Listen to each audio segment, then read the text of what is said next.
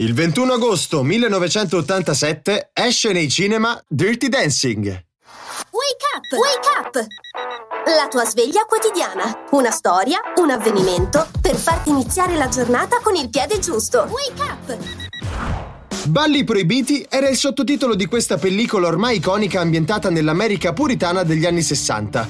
Una famiglia in vacanza, una ragazza poco più che adolescente e un insegnante di ballo fin troppo aitante per i gusti del capofamiglia.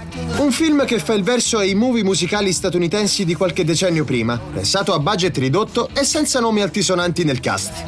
Nonostante questo, fu un successo planetario, portando alla notorietà l'allora giovane Patrick Swayze e rilanciando i film a tema dance. Anche grazie all'indimenticabile colonna sonora, Dirty Dancing divenne il primo film in home video a superare il milione di copie vendute.